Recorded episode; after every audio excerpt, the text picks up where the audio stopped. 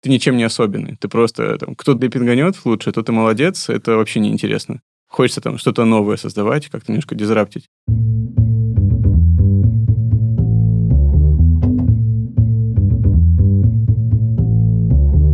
Привет, я Юра Агеев, и это 238 выпуск подкаста Make Sense. Вместе с гостями подкаста мы говорим о том, что играет важную роль при создании и развитии продуктов. Люди, идеи, деньги, инструменты и практики. И сегодня мои собеседники Марсель Гумеров и Игорь Еременко, сооснователи AppScience.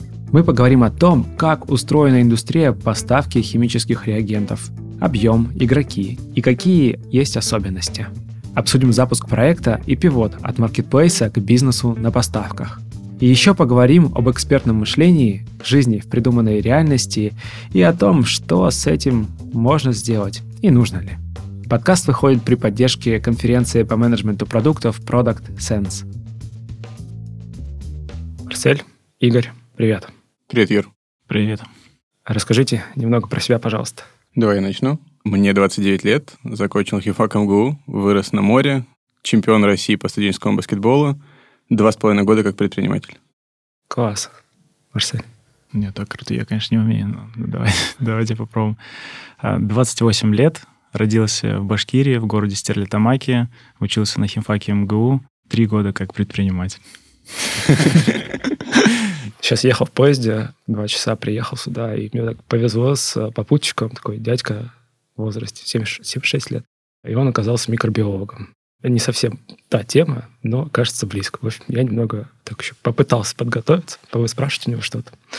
Но тем не менее. Это а... на самом деле очень близко, потому что когда мы только-только набирали команду разработки, один из первых кандидатов на разработчика бэкэндера у нас был человек, который закончил факультет биоинженерии и биоинформатики МГУ. И он так очень воодушевленно рассказывал про свое обучение, рассказывал, что он именно тот кандидат, которого нужно взять на работу, потому что он действительно понимает, чем мы занимаемся, и это круто. Чем вы занимаетесь? Я-то знаю, а, поэтому сказал про микробиолога. Хорошо подвел. А, у нас мы занимаемся сейчас а, логистикой. Мы доставляем для фармацевтических компаний, для научных лабораторий, для любых компаний, где есть научные оборудования, где есть химия, биология, микробиология, мы доставляем для них расходные материалы. Я бы расширил. Наверное, не просто логистика, а это лишь часть. Мы занимаемся пошире, если сказать, поставками. То есть под ключ все, что попросит клиент из э, химии, сейчас это для фармы, для, для науки, но все больше и больше для других индустрий, например, для FMCG, для промышленной химии, для любого другого крупного игрока рынка, кому нужна химия, мы поставляем под ключ почти что любой реактив. Просто вот это слово химия, я такой, C2H5OH, какие-то вот эти штуки нарисованные на доске мелом, просто флешбеки. У меня органическая химия в школе просто завалила, ну, в общем, поспорил я с преподавателем тогда, а, получал двойки так интересно, ты говоришь одно и то же, но, видимо, у тебя негативные эмоции, а у меня, наоборот, какая-то любовь внутри просыпается. Ну и ты, на самом деле, не один такой, кто не любит химию, потому что в школе большинство все-таки ее не любит. Вообще, что это за бизнес такой на вот реагентах, э, химии? Вообще, как это возможно? Если честно, достаточно понятный кондовый, можно сказать, бизнес. То есть э, вот. все текущие э, игроки этого рынка с 90-х, начала нулевых, ну, мало кто там, в десятых организовался и поставляют, как поставляли. То есть э, их задача договориться с производителем, попросить скидку и дистрибутировать. То есть такая классическая модель дистрибуции, и так много кто на разных рынках занимается поставками. Называется это дистрибутор. Угу. Нам получилось такого нетрадиционного, не классического дистрибутора построить компанию, которая говорит, мы поставим все, что угодно, то есть у нас не каталог с какими-то конкретными производителями, а вообще любой запрос. Второе, мы поставим это там в 6, 8, в 10 раз быстрее, чем вы привыкли. Ну, то есть если там в среднем за 2-3 месяца или полгода поставляют реактивы, в России такой там, уникальный специфический рынок сложился, то мы говорим, там, вначале говорили, за 2-3 недели поставим, сейчас там чуть менее прямая логистика, соответственно, за 3-4, максимум 5 недель мы поставляем любую позицию, которую нас просит клиент. Клиенты — это как раз компании, которые как-то используют в производстве вот эти самые... То есть это и научные организации, и медицинские, и вот FMCG. Да. Для обывателя достаточно странно звучит, что за химические реактивы, как вообще на этом можно бизнес построить. И вот сейчас нам только один из кандидатов говорил, что это очень неожиданная ниша, он очень давно... Это очень неожиданная ниша. Я когда с вами познакомился, я такой сижу, думаю, Как это вообще возможно? Так. Да, вот он как раз говорит, что я работаю там, 30 лет в логистике, в supply chain, и ни разу не видел, что можно действительно на этой нише построить хоть какой-то бизнес. А на самом деле достаточно большой рынок, 1 миллиард долларов, там, мы его оцениваем очень консервативно. Это в России или в мире? В России. В России. О, миллиард долларов. Еще прикольно, что этот парень, ну как парень, уже взрослый мужчина, у него большая карьера, он на химика учился. То есть ага. он даже не предполагал, учась на химика, что есть такая ниша, которой можно бизнес делать. Слушай, по-моему, пару раз пытались в подкасте обсуждать как раз value chain, да, это история про то, что вот есть цепочка поставки ценностей. Ну, например, бутылка воды. А, чтобы она оказалась у меня здесь, да, там должны поучаствовать очень разные люди, да, наверное, там люди, которые создают сверла для бурения скважин, а люди, которые выплавляют пластик, потом, опять же, логистика и прочие штуки. Какую часть э, вот этой самой value chain да, вы встраиваете? То есть предпроизводственную или что? Ну, прямо сейчас это поставка, то есть мы не производим сами позиции, mm-hmm. мы находим производителя, причем находим именно за рубежом. Так сложилось, что рынок реактива в России это 99, ну, может быть, 98 процентов это импорт. То есть большинство позиций тонкой химии производится за рубежом. Так получилось, что в России эта индустрия не сложилась. И я думаю, исторически. То есть намного проще продавать аммиак, фосфорную кислоту, серную кислоту. Ну, то есть такие прям э, тонажные, очень простые химикаты. Там угу. удобрения делать или просто газ продавать, нежели там на несколько переделов вперед более сложное производство делать. Потому что, ну, и так покупают, и так из земли ты тащишь, и так хорошая маржинальность. В целом, зачем что-то усложнять? Поэтому, наверное, там, в Советском Союзе были разные тонкие химические производства, но их, правда, не так много было. То есть э, фокус, наверное, был на более такие тонажные э, производства, которые позволяют танки делать, самолеты, не знаю, там, дома строить и так далее. Понятно. И мы приходим... Понятно. Ну да, эффективность. да. Ну, эффективность такая самая первичная, то есть ты глубже не идешь. Но при этом есть еще немножко другой рынок, это ученые. Ребята, которые там много-много стадийной синтеза делают, там 20... Вакцины. А, ну, и в том числе вакцины. Но вакцины, на самом деле, это последние несколько лет фарма очень активно в России начала это делать. А я говорю, наверное, про наследие, что много энтузиастов было, которые какие-то фундаментальные синтезы делают, какие-то сложные молекулы круто публикуют потом в научных статьях, и на самом деле большие наработки в России есть такие научные, которых, возможно, даже нет в Америке, в Германии, в Корее, в Японии и так далее. То есть научные, ну там не потенциал, а скорее наследие достаточно серьезное. В чем наш value chain? Приходим к производителю зарубежному, там, в Германии, Америке, где угодно, неважно. То есть наша задача, в принципе, его по миру найти, и у него покупаем позицию. Дальше эта позиция должна оказаться у клиента. Вот все, что включает оказаться у клиента, это мы делаем. То есть это угу. подготовка документов на экспорт, просто так не завести. Ну, там есть позиции, которые требуют лицензирования, есть позиции, которых надо там, учесть, что они взрывоопасны, самолет может из-за нас взорваться. И есть позиции, которые яды, если они вдруг неправильно упакованы, то кто-нибудь надышится и тоже может умереть. Ну, в общем, есть специфика. Позиция — это не водичка. Вот. Но угу. там, в целом на водичку это тоже очень похоже. Просто нужно некоторую такую специфику учитывать. Знаешь, вспоминается сейчас а, во все тяжкие, как они там искали пластик для того, чтобы сделать смузи из человека. Очень забавный сериал, да. Не надо так долго повторять. Как обнаружили эту нишу? Ну, то есть э, это опыт обучения или работали там? Ну, то есть что вообще привело вас к созданию бизнеса? Так вот, я на самом деле рассказывал о том, что это вроде как очень неожиданная ниша. На самом деле я вспоминаю свой первый курс, когда мы только-только подружились с одним моим однокурсником, и он говорит, нужно делать свою Sigma Aldrich. Sigma Aldrich — это компания, которая базируется в Германии, в США, которая занимается как раз производством химических реактивов. Он, работая в лаборатории, видя, что это такое, видя, насколько долго доставляют до них химические реактивы, понимает, что нет, нужно точно делать свое. Mm-hmm. И когда мы все-таки решились делать свою Aldrich, мы ходили по клиентам потенциальным, по потенциальным поставщикам и спрашивали у них, как вы относитесь к этой идее. Они говорят, эта идея витает в воздухе уже лет 20, и она очень очевидна, очень простая. Идея поэтому... создавать свои реактивы или приводить их все-таки? Все-таки создавать реактивы. А. И это, кстати, мы, наверное, попозже расскажем о том, с чего мы начинали в целом. Но мы начинали действительно с того, что мы хотели свою Sigma Aldrich создавать, то есть делать так, чтобы российские ученые, которые сами умеют синтезировать, сами умеют производить, угу. продавали же в России свою, свою продукцию. А, то есть хотели дать им площадку для этого? Да, мы как раз начинали с того, чтобы сделать такой некий marketplace, IT-платформу, тендерную площадку для mm-hmm. того, чтобы объединить всех производителей, которые теоретически могли производить у себя в лаборатории просто какой-то аспирант, который делает свою научную работу, параллельно мог работать на нас, брать э, у нас подработки, халтурки, заказики. Mm-hmm. И выполнял бы их и просто отдавал нам, мы бы проверяли бы качество и отдавали бы клиенту. Ну и таким mm-hmm. образом были бы агрегатором спроса с клиентов и сами бы под своей маркой поставляли бы продукцию наших местных производителей. Что пошло не так? Ну, собственно, да, мы начали с того, что поскольку я, у меня такой айтишный бэкграунд, по крайней мере, после обучения я занимался тем, что там, создавал IT-продукты в разных компаниях, mm-hmm. И у меня всегда было такое стремление, что нужно делать какой-то такой классический венчурный IT-бизнес для того, чтобы преимущество такого бизнеса, там, быстрое масштабирование, сетевой эффект и все вот это бла-бла-бла. И очень хотелось именно такой бизнес сделать, и решили, что вот нужно действительно создать такую тендерную площадку с одной стороны, которая будет агрегировать э, предложения, и некий такой marketplace, который будет агрегировать спрос со стороны клиентов. И сделать замкнуть это на одной стране, и чтобы это было эффективно, и таким образом реш, хотели решить проблему долгой поставки. То есть мы предполагали, что долгая поставка кроется именно в том, что Sigma Aldrich, она тоже не сама производит, она находит ребят из Китая, из той же самой mm-hmm. России, получает у себя, агрегирует всю эту продукцию, которую они насинтезировали у себя в Германии, клеит свою марку и отправляет дальше. И мы думали, что проблема проблема долгой поставки именно в этом. В том, что они собирают это все. Да, что это просто дол- долго собирается.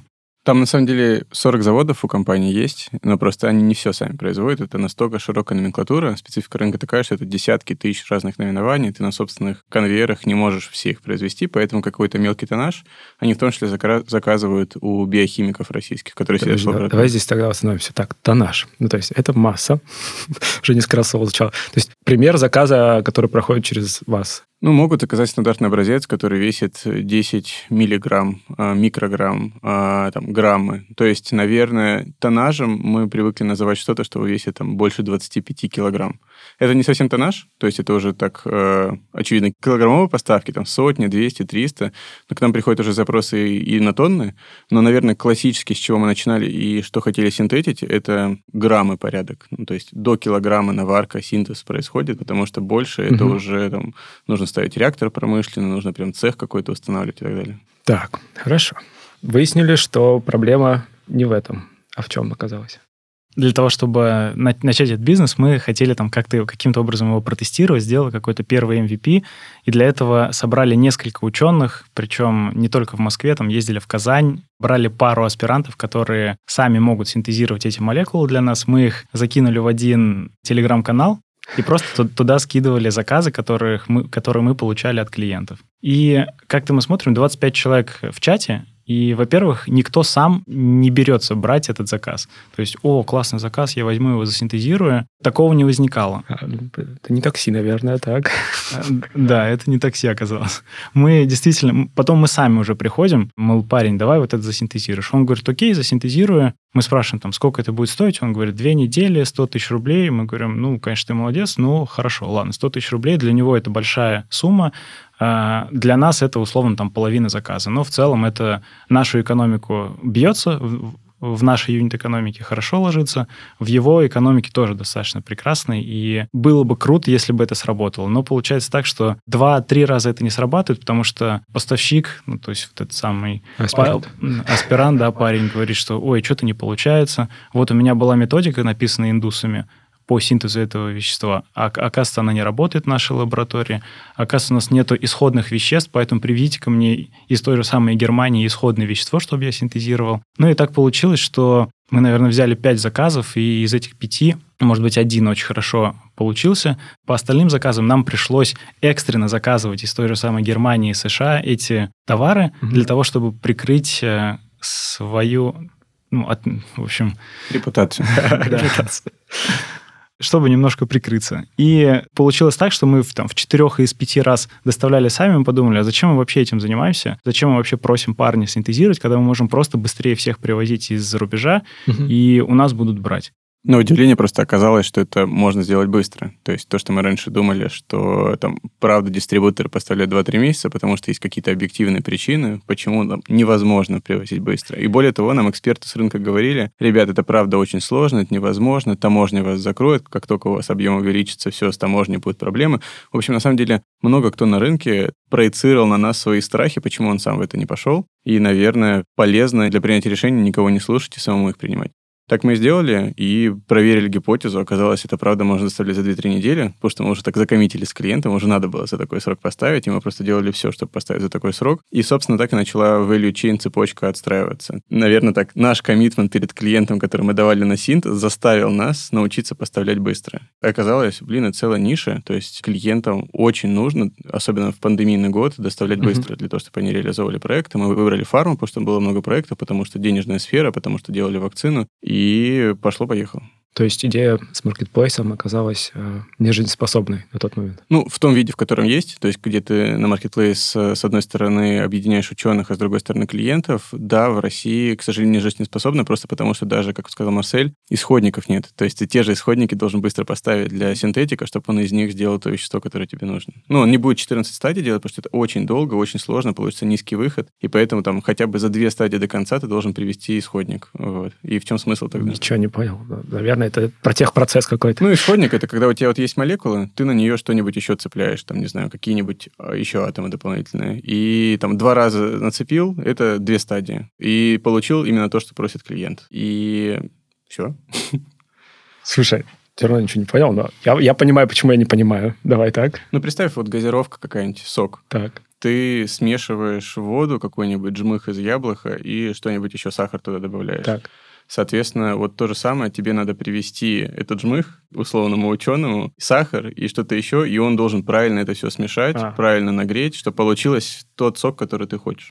Понятно. То есть там все равно не доставала часть как раз вот с поставкой э, каких-то базовых веществ, из которых потом все это синтезировалось. Да, да, Плюс да. еще получалось, что добавлялся вот этот middleman, который мог еще и сказать, ой, у меня не получилось. Сорян. Да, да, то есть надежности в синтезе не было. Ты не мог стабильно обещать клиенту сроки, стабильно их выдерживать. Соответственно, так никакой бизнес ты не начнешь масштабировать, просто потому что ты не можешь выдержать свой коммитмент. И мы в ближайший год-полтора, как этот бизнес начал раскручиваться, все больше и больше отходили от посредников, которые могут нам мешать контролировать. Ну, то есть, когда ты на такие короткие сроки коммитишься, тебе очень важно там, не терять нигде время. И кто-нибудь, например, даже вот в поставках у нас появлялся человек в Чехии, у которого мы там перекупали. То есть поставщик, не всегда мы у производителя покупали, иногда у поставщика, потому что у него уже были отлажены цепочки. Mm-hmm и он там заболел, или он, он там просто не держит свое слово, или, ой, что-то там произошло, и мы не можем на это повлиять, мы не можем это контролировать. И, соответственно, в ближайшие там полтора года, и на самом деле сейчас это тоже продолжается, компания становится сильнее, ресурсов становится больше, и ты уже отказываешься от какого-то сервиса, который потенциально может мешать тебе вот эту ценность клиенту нести и надежность. Смотри, вот озвучен был объем рынка в миллиард долларов в России.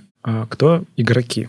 Просто смотри, звучит так, как будто бы поставщики вот этих базовых веществ, они не, не то чтобы игроки на этом рынке поставок. Почему к ним они не идут сами-то? Не, не игроки. Мы даже сейчас с ними конкурируем, просто конкуренция с их стороны она ценовая, то есть классический дистрибутор что делает? Он максимально консолидирует груз, максимально выпрашивает скидку у производителя, чтобы максимально дешево привести к клиенту. И, соответственно, все они конкурируют по цене. Mm. Тут заходим мы, говорим, сроки плюс сервис. Цена, окей, там на 30-50% на больше, но для вас, смотрите, сроки и сервис намного больше в деньгах приносят, потому что для вас это не основной продукт. Там для фармы основной продукт — это субстанции, из которых само лекарство делается. Mm-hmm.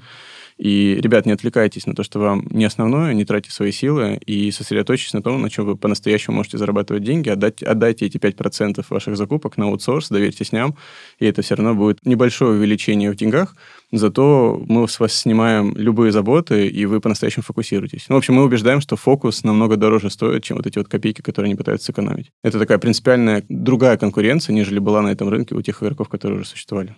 Ну и ты, наверное, спрашиваешь, почему производители, там, немецкие, американские, не заходят на этот рынок сами. Mm-hmm. На самом деле заходят, и есть компании, которые являются официальным дистрибутором или даже дочкой той компании, которая является производителем этой продукции. Просто для нее Россия — это достаточно маленький рынок. Та же самая Sigma Aldrich, она, ну, наверное, 2% всех продаж имеет в России. И поэтому, забегая вперед, когда наступили санкции, им было гораздо выгоднее просто не поставлять в Россию, нежели рисковать там какой-то репутацией mm-hmm. и, и так далее. А так, в целом, это достаточно маленький рынок для больших игроков, чтобы они сюда заходили с большими силами, чтобы они здесь очень сильно как-то прокачивали свой отдел продаж для того, чтобы mm-hmm. здесь наладить дистрибуцию. Ну, он достаточно специфичный. То есть тебе, правда, надо... В чем специфика? Химия отпугивает. Вот ты а, все время да. улыбаешься и говоришь, блин, это так сложно, так сложно. Мне кажется, 90% людей она также отпугивает. Поэтому зачем в нее идти, когда можно, понятно, пойти в продукты, в лекарства, в что-нибудь более понятное обычному человеку?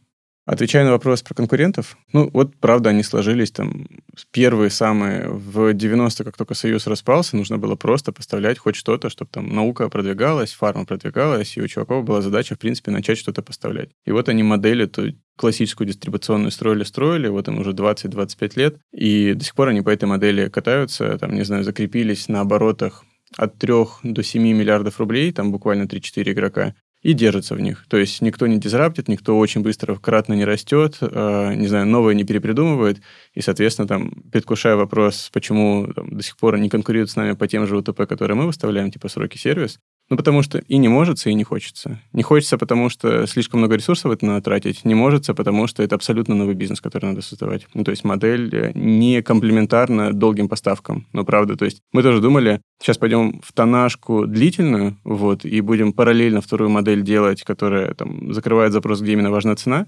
но она будет вне нашей текущей value chain, потому что у тебя позиция будет лежать на складе, и она не будет э, накапливаться, консолидироваться с теми, которые быстро отправляются. Просто, просто те, которые быстро отправляются, мигом там за одну неделю дальше едут, а это просто лежит и лежит. То есть это прям отдельный бизнес.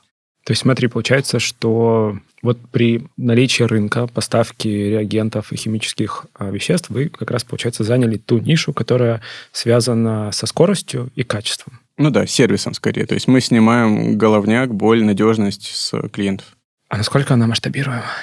Масштабируем. Ну вот, если рынок оценивать в миллиард долларов, но рынок мы еще же оцениваем, наверное, фармы и науки. То есть это вот Марсель говорит именно про эти направления, когда мы общались с экспертами и там смотрели таможенные базы, это именно для этих клиентов конкретно эти позиции то, ну, там, текущими клиентами, ну, там, мы их захватили, фарма, наука, наука, может быть, там осталось процентов 30, с кем надо начать сотрудничать. В фарме в целом мы почти со всеми сотрудничаем, ну, 5% осталось клиентов, с кем мы еще там договоры подписываем. И если чисто на нем масштабировать, то есть увеличивать качество продаж, глубину проникновения в клиента, я думаю, ну, раза в три можно вырасти. То есть сейчас там, не знаю, у нас где-то 400 миллионов рублей в месяц, ну, будет миллиард двести на 12 умножаешь, это будет там почти 15 миллиардов рублей. Вот, наверное, на текущем рынке вот будет 15 ярдов. Это по текущему продукту только. То есть мы куда диверсифицируемся? Первое – это другие продукты на том рынке, на котором мы существуем. Я, как уже говорил, есть субстанции, это такое основное сырье. Есть вспомогалка, это если субстанция – это активная молекула, которая непосредственно тебя лечит,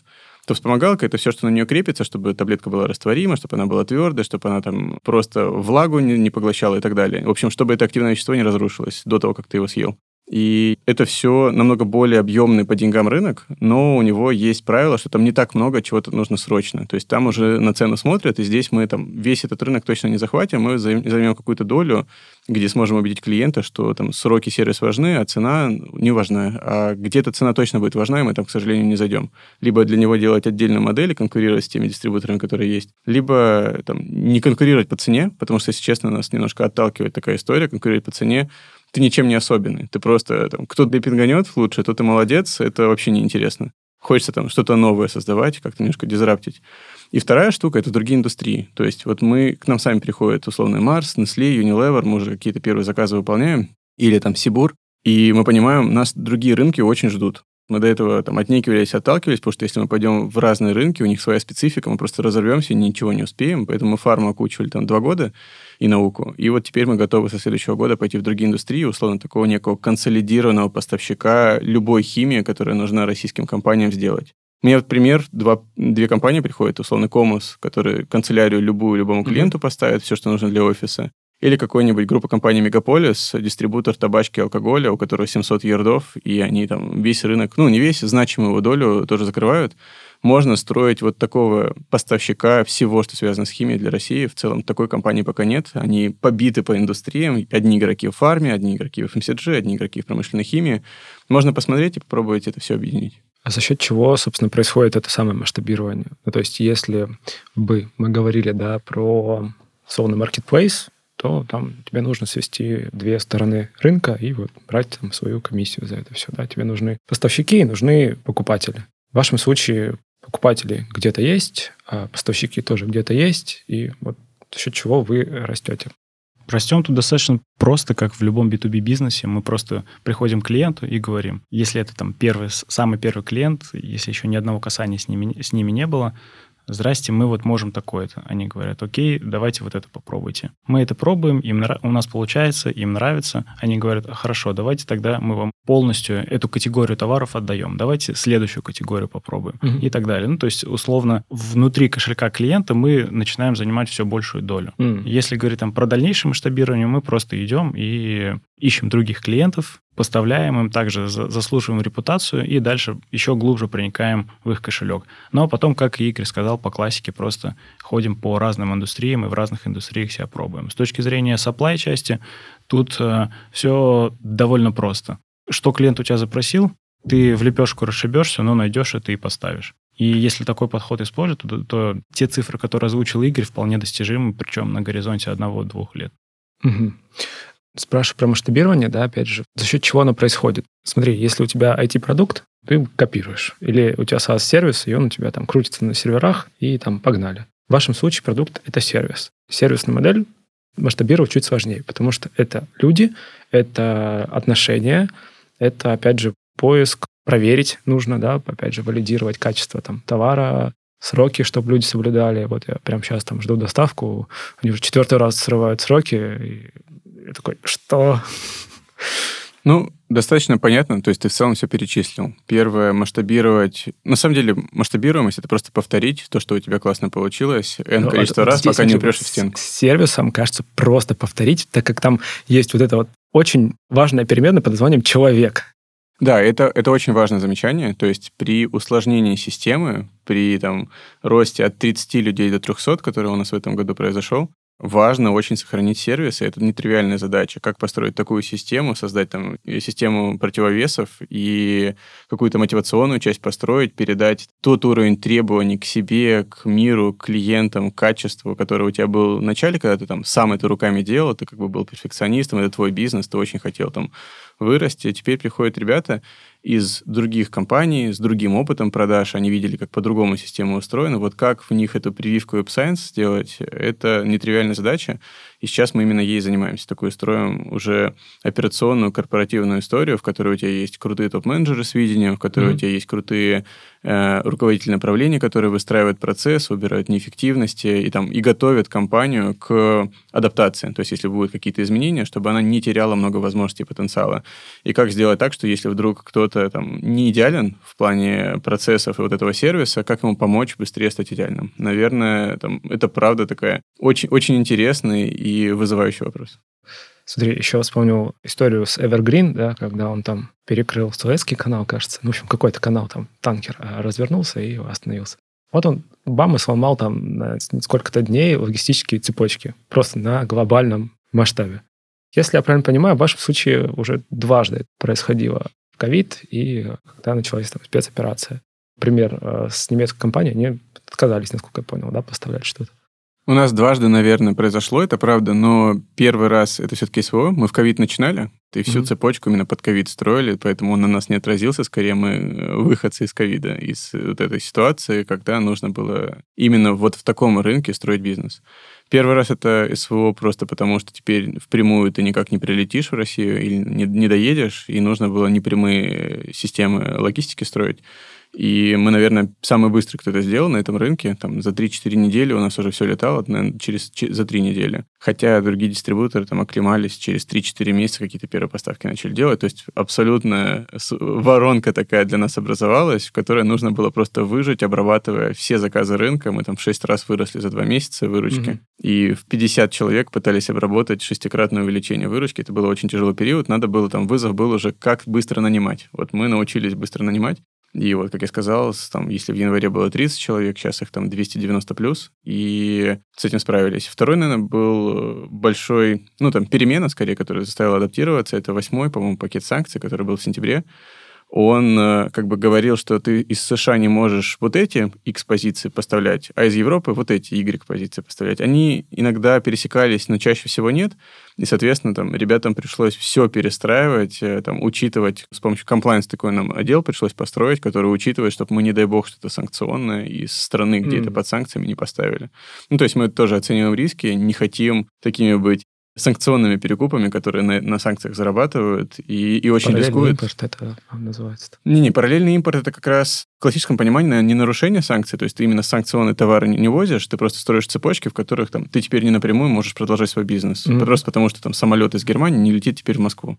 Не, параллельный импорт это как раз прямое нарушение санкций. А мы вот как раз, поскольку наша продукция не полностью под санкции, мы даже не скажу обход санкций, то есть не попадаем под санкции. Угу. Потому что те товары, которые запрещены к экспорту из США, мы просто не возим из США, а возим mm. из Европы. То есть по всему миру, на самом деле, есть разные производители, разные стоки, ты можешь и с другой стороны купить. То есть мы, ну, там, это, наверное, такая фишка модели, которую мы построили, что ты очень гибкий. Ты можешь, э, если ты возил что-то из США, теперь поставлять то же самое, но не из США.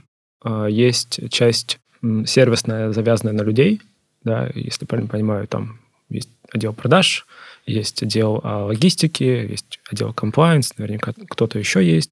И, собственно, есть вот эти вот логистические цепочки. А это уже часть, связанная там с договоренностями на том конце, плюс еще и потом перевозчики, которые все это возят. Насколько хрупка эта система? А, давай, кстати, я сначала отвечу на вопрос. Я так понимаю, что мы так и не ответили вопрос про масштабирование. Да. Ты имеешь в виду, насколько просто вообще масштабировать нашу историю, и из всех наших долгих рассказов нужно, наверное, сделать вывод, что очень сложно масштабировать. Потому что, по сути, у нас э, единицей масштаба является человек. Не какой-то кусок кода, не какой-то лид, пришедший из интернета, а именно человек. То есть человек, которого ты нанял, обучил, которому даешь больничные, который просит ДМС, который иногда уходит на выходные, Настроение было плохое. О, ужас, да. да. Вот, поэтому, да, действительно, такую модель достаточно тяжело масштабировать. Мы могли бы масштабировать, если бы объединяли все наши посылки, ну, именно в логистический канал масштабировать. То есть берем не 20 позиций, они у нас летят в Россию на одном самолете, а берем тысячу позиций, и они у нас летят на одном самолете, и мы ту же самую тысячу долларов платим за эту доставку. Но это тоже у нас так не работает, поэтому в любом случае единицей масштаба является действительно человек, и чем больше у нас становится выручка, тем больше нам нужно людей набирать. У нас есть команда разработки, которая там 20 человек, которая очень сильно сокращает этот масштаб людей, который нам необходим, но она сокращает просто за счет автоматизирования каких-то наших рутинных процессов, а не какие-то глобальные. Там, условно, мы не можем сейчас взять, э, привлечь миллион долларов инвестиций, закинуть в маркетинг, и все, у нас там 10x э, к выручке. Такого мы не можем, потому что у нас действительно, как вот Игорь вначале сказал, у нас достаточно кондовый бизнес, где нужно просто брать и ежедневно оказывать хороший сервис, и только тогда мы будем расти. Так, к устойчивости теперь. Кстати, это, это тоже интересный пункт, потому что, опять же, ну вот у тебя есть там, я не знаю, человек, который ведет какого-то там крупного клиента, например. И на том конце тоже есть человек, который... Там несколько поставщиков, с которыми он общается. Они взяли и посрались. Ну, я не знаю, может быть такое, наверное. Или все заболели. Да, на самом деле, по поводу устойчивости, если бы мы год назад с тобой встретились, у нас была бы гораздо менее устойчивая система. Сейчас э, все вот эти кризисы бесконечные этого года нам показали, что устойчивость не заложена в нашей бизнес-модели, поэтому нам нужно ее самостоятельно, искусственно внедрять. С чего эта искусственная надежность складывается? Условно. У нас всегда был один логистический канал. Мы из США э, в Москву посылали DHL или UPS. Вот у нас был два канала – один из них э, полетел по какой-то причине, не знаю по какой, но такое бывает у международных перевозчиков. Мы просто воспользовались другим международным перевозчиком, и все классно. Сейчас, когда нет прямых рейсов э, Москва-Нью-Йорк, нужно что-то придумывать. Соответственно, у нас есть, наверное, сейчас из Нью-Йорка до Москвы мы можем, ну, наверное, восемью разными способами поставить. Mm. И в этом наша сейчас устойчивость. Классно, что мы до этого у нас было хотя бы два логистических канала, потому что у наших конкурентов был один канал, и он был только в Германии, и они только машины возили в Москву. Mm. И это, кстати, тоже одна из причин, почему мы очень быстро оправились от, от, всей, от всей этой ситуации, что у нас хотя бы каналы закупок были в разных регионах, и мы могли выбирать, откуда нам в этот раз поставлять в Москву. Да, это будет дороже, да, это может быть в каких-то условиях дольше, но тем не менее мы можем поставить, и это нам дало прям большое преимущество, и поэтому вот мы в 10 раз как минимум по людям выросли, а в 6 раз по выручке с тех пор. Ну, отвечая прямо на твой вопрос, если вдруг люди посрутся, у нас такие key-аккаунт-менеджеры, которые не посрутся. Ну, то есть в этом, наверное, и сила селза, который умеет строить отношения с клиентом, который, какое бы у него плохое настроение, эго или там не мэч культурный был, не там, допускал непрофессионализма. Единственное, там, бывает, правда, не мэч, ну, там, не культурный, а человеческий. Вот друг, друг другу люди не подходят. Все просто, у тебя есть 30 key аккаунт-менеджеров, ты просто конкретно этого клиента распределишь на другого key аккаунта, с которым будет любовь. Ну, то есть ты уже смотришь, кто какой психологический типаж, с кем как взаимодействовать mm-hmm. и так далее. Ну или если актуальна сейчас финансовая устойчивость э, в плане перевода денег за рубеж. Поскольку мы занимаемся импортом, нам нужно постоянно получать деньги в рублях, переводить их э, в валюту и отправлять за рубеж. И почему-то, как я уже постфактум узнал, что открыть несколько счетов в нескольких банках для каждой из компаний для некоторых компаний является каким-то очень супер ноу-хау, и якобы Просто сидит главный сложно. бухгалтер такой, нет, все. Возможно, да. Но, собственно, когда у нас это все грянуло, когда был риск отключения от свифта, даже если нас сейчас отключат от свифта, у нас есть как минимум пять каналов э, перевода денег за рубеж просто в рубле, например. Ну и то же самое с клиентом. То есть там, конечно, есть э, основное лицо, принимающее решение, но обычно клиент — это компания, у которой много заказчиков.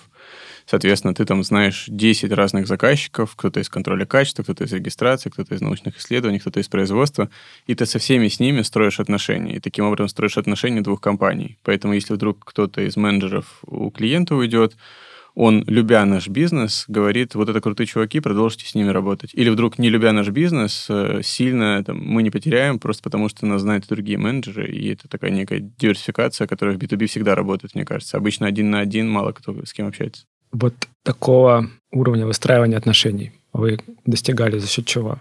Вы людей таких искали или учили их, или что? Ну, сначала мы выстраивали отношения. Я с клиентами взаимодействовал, мне кажется, умею дружить. А, и поэтому как бы мы особо не думали, кто это будет делать. Марсель умеет в IT, Максим умеет в стратегию, в аналитику и там в операционные процессы. Я умею дружить с людьми и, собственно, начал с ними дружить, с клиентами. Начал там, им помогать, искренне был неравнодушен, что у них происходит, какие боли, какие проблемы. Собственно, весь бизнес от неравнодушия начался. И дальше осталось там масштабировать. Мы тогда садились и думали, блин, мы офигенные, но масштабировать... Офигенность очень сложно масштабировать. Ну, типа, где ты найдешь еще там 40 офигенных людей, они же свой бизнес сами сделают тогда. Ну, то есть, зачем мы им? Мы нашли офигенных, просто по какой-то причине им с нами хорошо, и вместе намного эту лодку грести проще. Просто, наверное, офигенность, э, она такая у людей, которых мы нанимаем, более сфокусированная. Кто-то вот прям офигенный только в продажах, его если переставить на операционный процесс, он там, ну, немножко поплывет, не те компетенции. То есть ты уже в компетенции смотришь, и по компетенциям мы, правда, отбираем, стараемся офигенных людей. То есть ты не можешь просто взять любого студента и сказать, продавай. Вот, наверное, можешь, но у тебя должна быть очень сильная система обучения, наставничества, там, такая, не знаю, как, как в Гугле каком-нибудь, как в Apple. Ну, то есть обычно крупные корпорации или PepsiCo mm-hmm. строят у себя такие системы. Единственное, что ты там, ты приходишь, и сначала три месяца ходишь по тренингам, то есть от тебя выхлопа особо нет. Стартап себе такое позволить не может, поэтому мы сразу брали тех, кто может быстрые победы приносить, у кого есть какая-то клиентская база, кто сразу там видит какие-то возможности, или кто особо не успокоенный и там очень много у него энергии, что он сразу несет эту ценность. Вот, наверное, на старте критически важно таких, условно, неуспокоенных людей отбирать. А дальше, дальше, соответственно, очень важно построить такой HR-департамент, который также неуспокоенно будет отбирать неуспокоенных людей. Ну, в общем, да, упирается все в найм, в то, насколько система э, круто умеет отбирать и оценивать людей. Мне кажется, вообще любой бизнес упирается в людей. Там, чем отличить одинаковые продукты на рынке, тем, насколько крутая команда у какой-то компании. Вот такой вопрос еще. Пока космические корабли бороздят просторы Вселенной, и там на складах у Амазона гоняют роботы и раскладывают посылки, там, не знаю, правда ли. По-моему, Яндекс тоже недавно что-то там собирались анонсировать, Сбер. Вот есть такой рынок да, который построен очень сильно на отношениях и ну, логистике буквально. Видите ли вы, что придет кто-то и задисраптит вас? На самом деле мы с самого начала думали о том, что в чем проблема условному Озону прийти и сделать маркетплейс. У них же склады есть, логистика. Да, у них, у них все есть, они все доставят, но я думаю, что менеджеры Озона, Яндекс Маркета или даже основного Яндекса Э, точно так же, как Юра Агеев думает, ой, химия, химия. какая-то, что-то мик- микробиология, какие-то непроизносимые названия, а это еще надо лицензировать, а это еще доставлять не просто в коробках, а нужно специальный температурный режим выдерживать. А там еще три разных температурных режима есть. Есть 2.8, это простые холодильники. Есть минус 20, это еще более крутые я холодильники. термопакеты знаю. Вот все.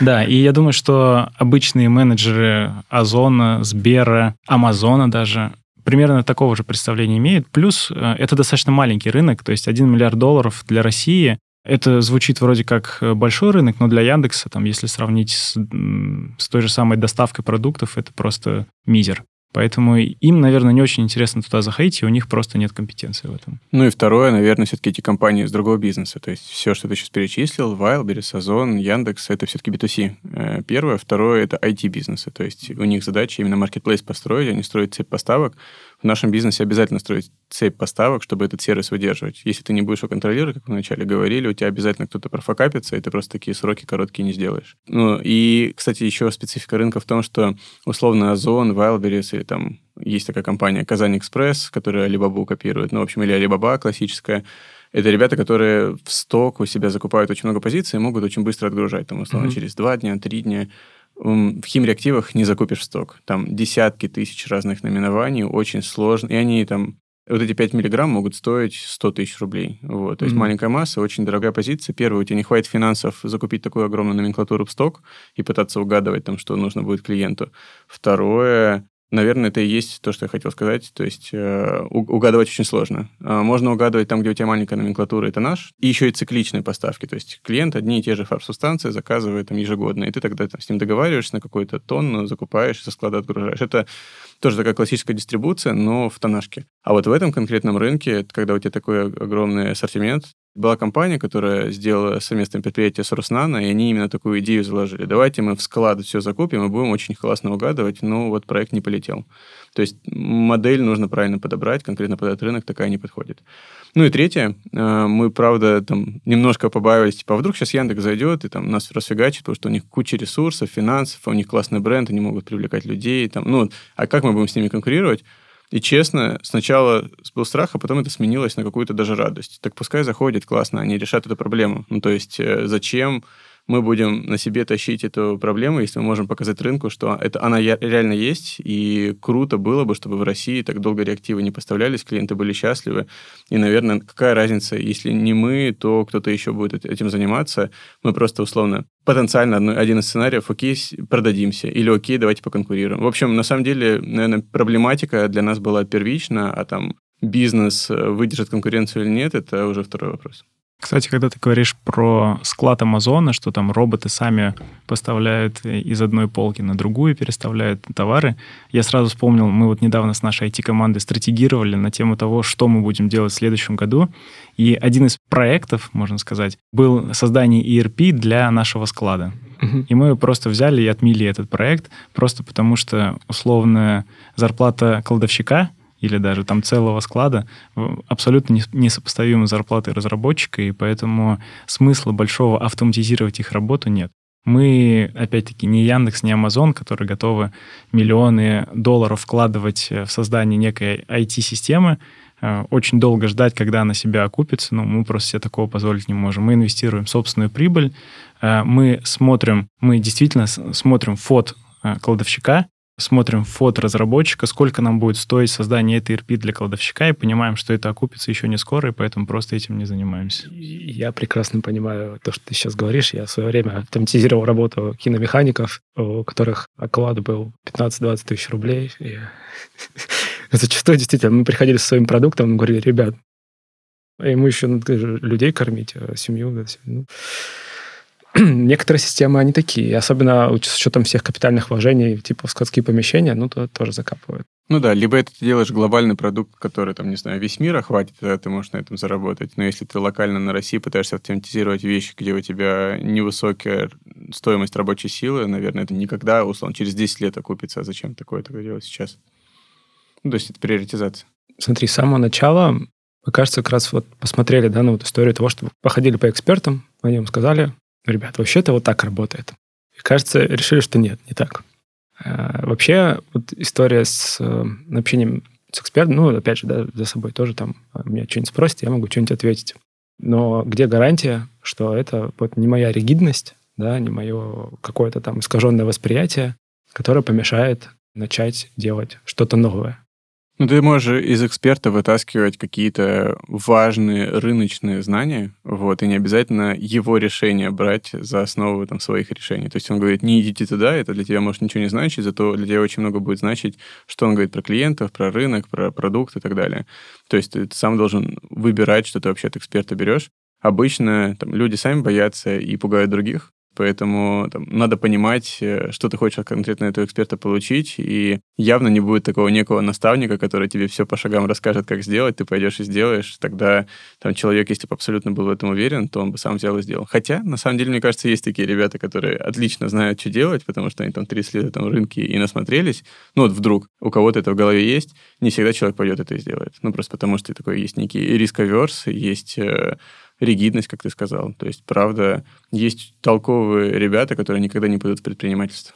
Прикольно, что мы на самом старте нашего бизнеса ходили по экспертам, и самые разные эксперты были. Кто-то говорил, просто у вас это там точно не получится, потому что вот эти, вот эти, вот эти ребята пробовали, вот я эксперт, я знаю, поэтому лучше это не делайте. А были эксперты с такой предпринимательской, что ли, направленностью, такие эксперты-предприниматели, которые говорили, я вот это пробовал сделать 10 лет назад, я вот так вот так сделал, у меня вот это не получилось. Если вы сделаете так же и у вас получится, то вообще классно, я буду очень за вас рад, но, но вряд ли. И в целом это круто, если эксперт может предпринимательство применить и рассказать, что вот это вот он сделал, у него не получилось, но вы тоже пробуйте, вы тоже молодцы, потому что таких экспертов на самом деле мало. Ну и ключевое, что он пробовал 10 лет назад, он пробовал определенным способом, и вот в тот момент сделал определенные выводы. То есть первое, мне кажется, много что в предпринимательстве зависит от попасть в нужное время в нужном месте, некая удача. Может быть, спустя эти 10 лет, вот сейчас рынок теперь готов к тому, что это делал. А второе, там, наверное, к одной и той же задаче можно поступить с очень многих сторон, очень по-разному делать. Ну вот смотри, в вашем случае, кажется, вы как-то пренебрегли, в хорошем смысле, советами экспертов. Почему? Да потому что... Вы же говорили, не получится. Если в итоге там, небольшой итог подвести, то на самом деле у нас не получилось. Так. Но получилось нечто другое. То есть мы, ну, как я и говорил вначале, у нас было, а, то есть была вы проблема. К ним с идеей про marketplace. Да, у нас была проблема, мы хотели вот таким образом решить, они говорили, не получится. Несмотря ни, ни на что, мы попробовали, у нас действительно не получилось, но получилось нечто другое. И я тоже считаю это хорошим результатом, потому ну, что проблема круто. клиента решена. Ну и вообще, наверное, у нас есть подход, что мы общаемся, собираем информацию, дружим и просто как-то немножко ухо востро держим. Но обычно там, мы понимаем, что эксперты будут запугивать, понимаем, что там, если бы э, они мыслили верно, они бы сами что-нибудь сделали. Окей, если не предприниматели, хотя бы внутри какой-то компании, будучи там наемным руководителем, как-то раскрутили свои идеи. Ну, то есть просто смотрим на деятельность. Обычно люди, если у них что-то не получилось, значит, э, они могут быть в чем-то неправы. В принципе, в общем, мы подвергаем сомнению и себя сильно, и других людей, и мы все достаточно ограничены. То есть просто это надо принять, что люди ошибаются, люди чего-то не знают, люди не умеют прогнозировать. И когда ты от этого отталкиваешься, ты можешь сильно не доверять, сомневаться, и это такое полезное сомнение. Подожди, вот тут очень интересно. А в какой момент я понимаю, наверное, о чем ты говоришь. Ты такой, окей, все, ну, никто ничего не знает. Я ничего не знаю, а они ничего не знают. Класс. Вот такие сидим мы такие. Даже Сократ ничего не знает. Ну, откуда мы знаем, что он там знал? Понятия не имеем. Это просто человек. Со всем уважением к Сократу. Но, тем не менее, да, вот есть такая позиция. Но наступает же момент, в который тебе или нужно, или хочется что-то сделать. Уже, ну, просто вот момент принятия решения. Ну, и здесь там Марсель, наверное, расскажет про подход условно Lean Startup, когда ты, правда, э, быстрыми какими-то итерациями проверяешь гипотезы, а не собираешь полгода информацию по рынку, строишь идеальную бизнес-модель, чтобы наконец-то в нее пойти.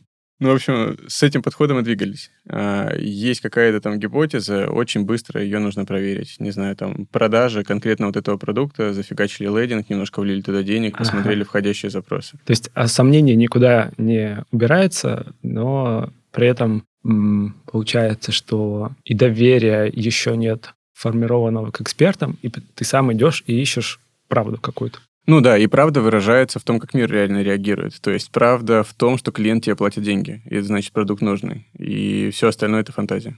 Кстати, про проверку гипотезы. Мы параллельно общались с экспертами, параллельно шли к клиентам, продавали, и параллельно еще третий процесс у нас был, это искали инвестиции на то, чтобы создать свою IT-платформу. Так. Мы понимали, для того, чтобы сделать IT-платформу, э, нам нужно нанять несколько разработчиков, которые стоят 400 тысяч в месяц, которым нужно всем платить зарплату, а у тебя нет ни выручки, ни прибыли, нужно что-то делать. И поэтому мы э, запараллелили эти процессы и там более того, мы даже практически собрали 20 миллионов рублей для того, чтобы запускать эту платформу как раз. Но за вот эти два месяца, пока мы одновременно и собирали деньги, и проверяли гипотезу, мы поняли, что эта бизнес-модель просто не рабочая. И поэтому, когда пришло, пришел момент, что у инвесторов забирать денежку, мы сказали, не, ребята, мы решили, что мы так не пойдем, мы будем действовать вот так, а, если, а поскольку мы действуем вот так, нам не нужны ваши деньги, у нас нам нужны деньги только на оборотку, и мы легче, мы, и мы просто кредит возьмем. При этом ты как бы понимаешь, наверное, в том числе из этого примера, что сомнения у мира тоже есть к тебе. То есть, если ты придешь к инвесторам будешь говорить, ты классный, дай мне денег, сначала там классно ему показать какой-то traction и продаж. Поэтому ты параллельно продаешь. Наверное, чтобы нанять людей, тебе тоже нужно показать, что ты в каком-то раунде поучаствовал, или ну, какой-то name-dropping ом позаниматься, какой-то бренд свой сформировать, и ну, немножко моделируешь реальность. То есть тебе кажется, что вот так вот оно должно быть, и теперь в этой реальности нужно убедить других людей. Смотри, те, вот вы сейчас живете в этой реальности, в которой есть ваша компания, успешная. А продолжайте сами себя а, вот сомневаться, дизраптить себя или как?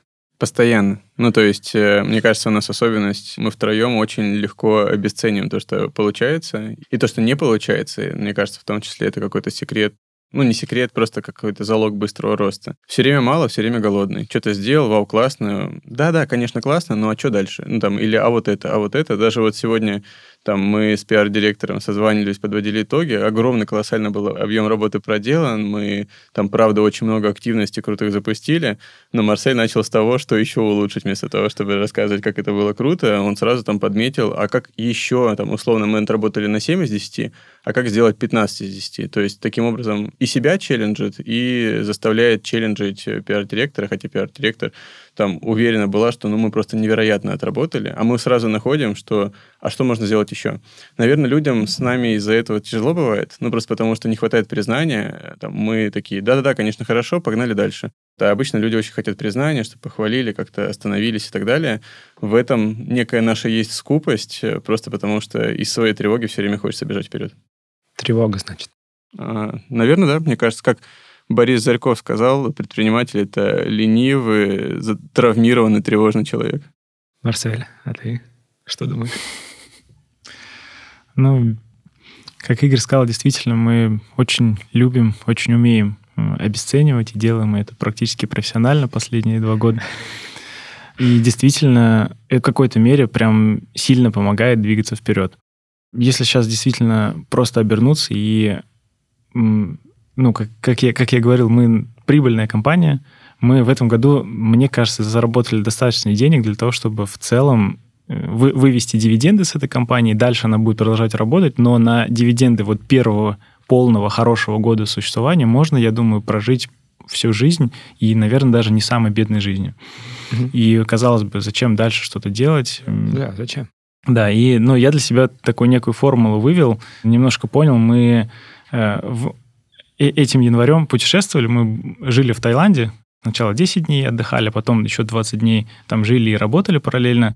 И это был очень прикольный опыт для меня в плане того, что я достаточно быстро понял, что если бы я просто жил 30 дней в Таиланде и у меня бы не было работы, я бы очень быстро бы заскучал, просто бы честно, не очень понятно, что бы я там вообще делал бы. Mm-hmm. Да, это прикольно лежать на берегу океана, пить кокосовый сок и наслаждаться жизнью, но кажется, что больше, чем 10, 10 дней это сделать тупо невозможно. И поэтому нужно обязательно что-то делать, но ну, а что делать, наверное, то, что у тебя хорошо получается, собственно, поэтому мы и продолжаем делать это.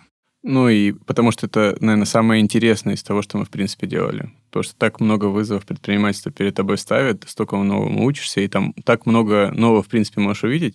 А мы все по образованию химики, ученые, и почему мы туда вообще пошли? Ну, это, наверное, какое-то врожденное очень большое любопытство. И оно и сейчас проявляется, просто теперь проявляется в предпринимательстве.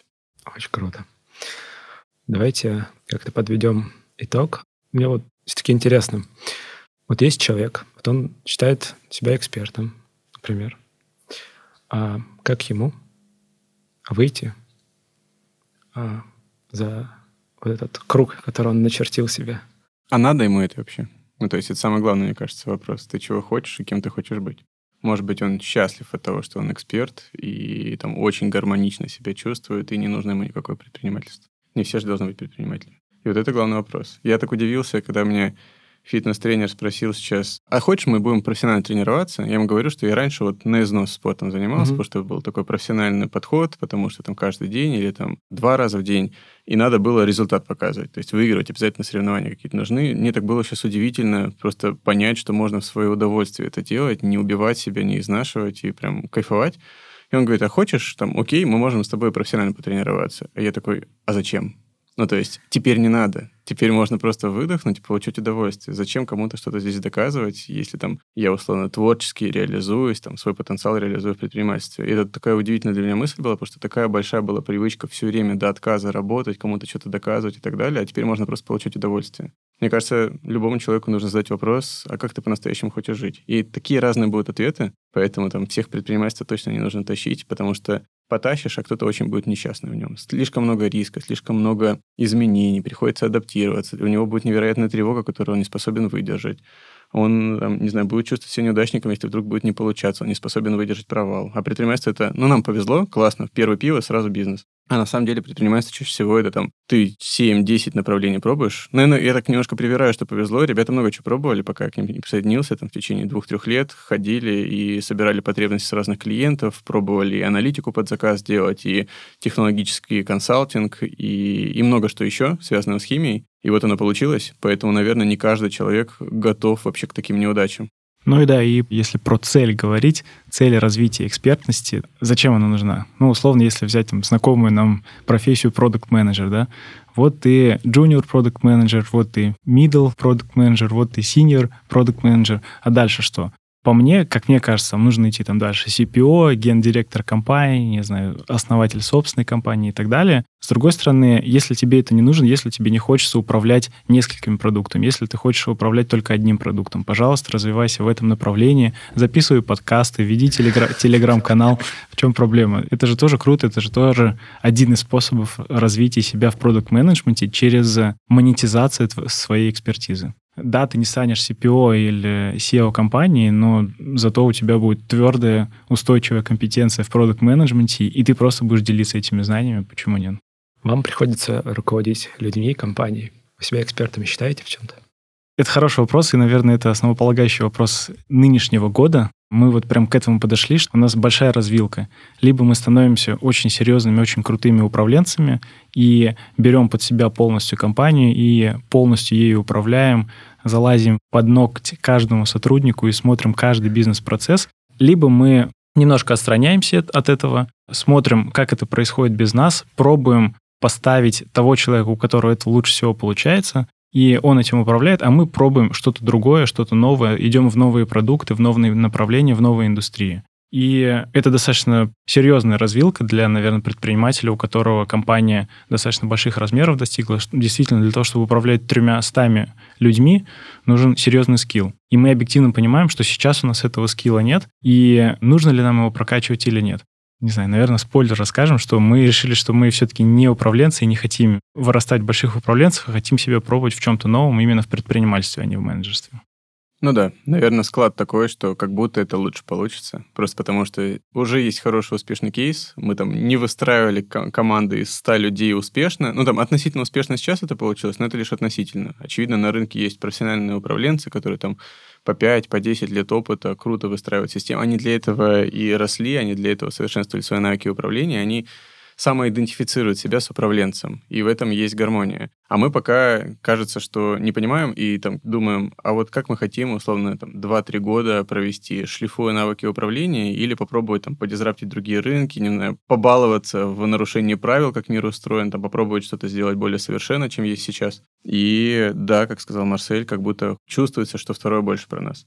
Ты еще как-то сейчас сформулировал вопрос. А, эксперты мы или нет, как хоть в чем-то. Ну, а, считаете ли вы себя? Ну да какой-то степени глубины, наверное, мы стали экспертами в том, что мы делали до предпринимательства. Там 2-3 года, 4 у кого-то есть в бэкграунде в найме. Я, наверное, отчасти себя считаю экспертом в поиске оценки людей, и на самом деле для бизнеса это очень важно. А, ну, там, это такая ключевая часть. Ты, ты даже будучи акционером всегда будешь искать и оценивать людей, ставить их на какие-то позиции.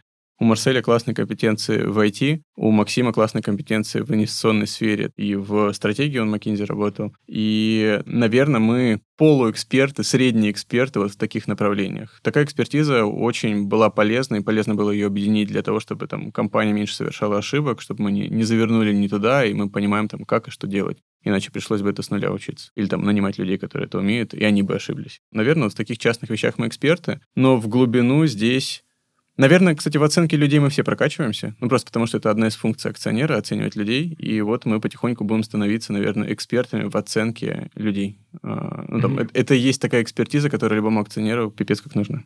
Кстати, если бы я очень сильно давил на свою экспертность в продукт-менеджменте, наверное, мы бы действительно привлекли бы эти 20 миллионов инвестиций и делали бы никому не нужный продукт, и было бы очень плохо.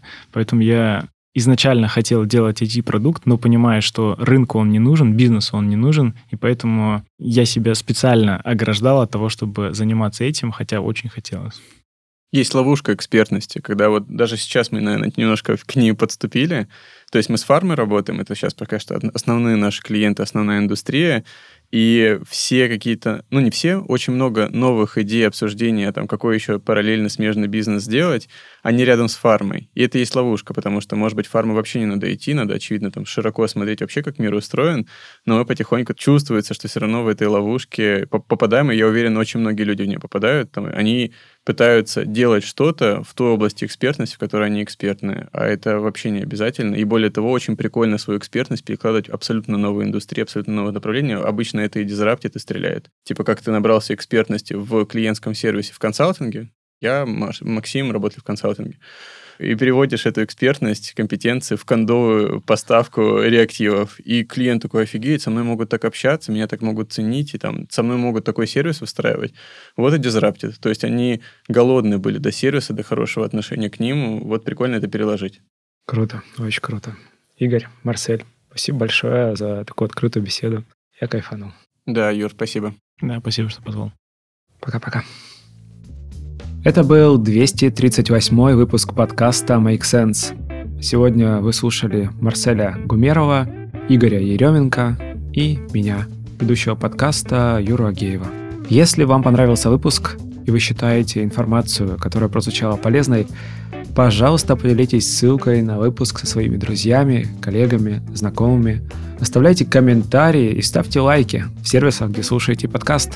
Это поможет большему количеству людей узнать о том, что он существует. Спасибо, что были с нами. До следующих выпусков. Пока.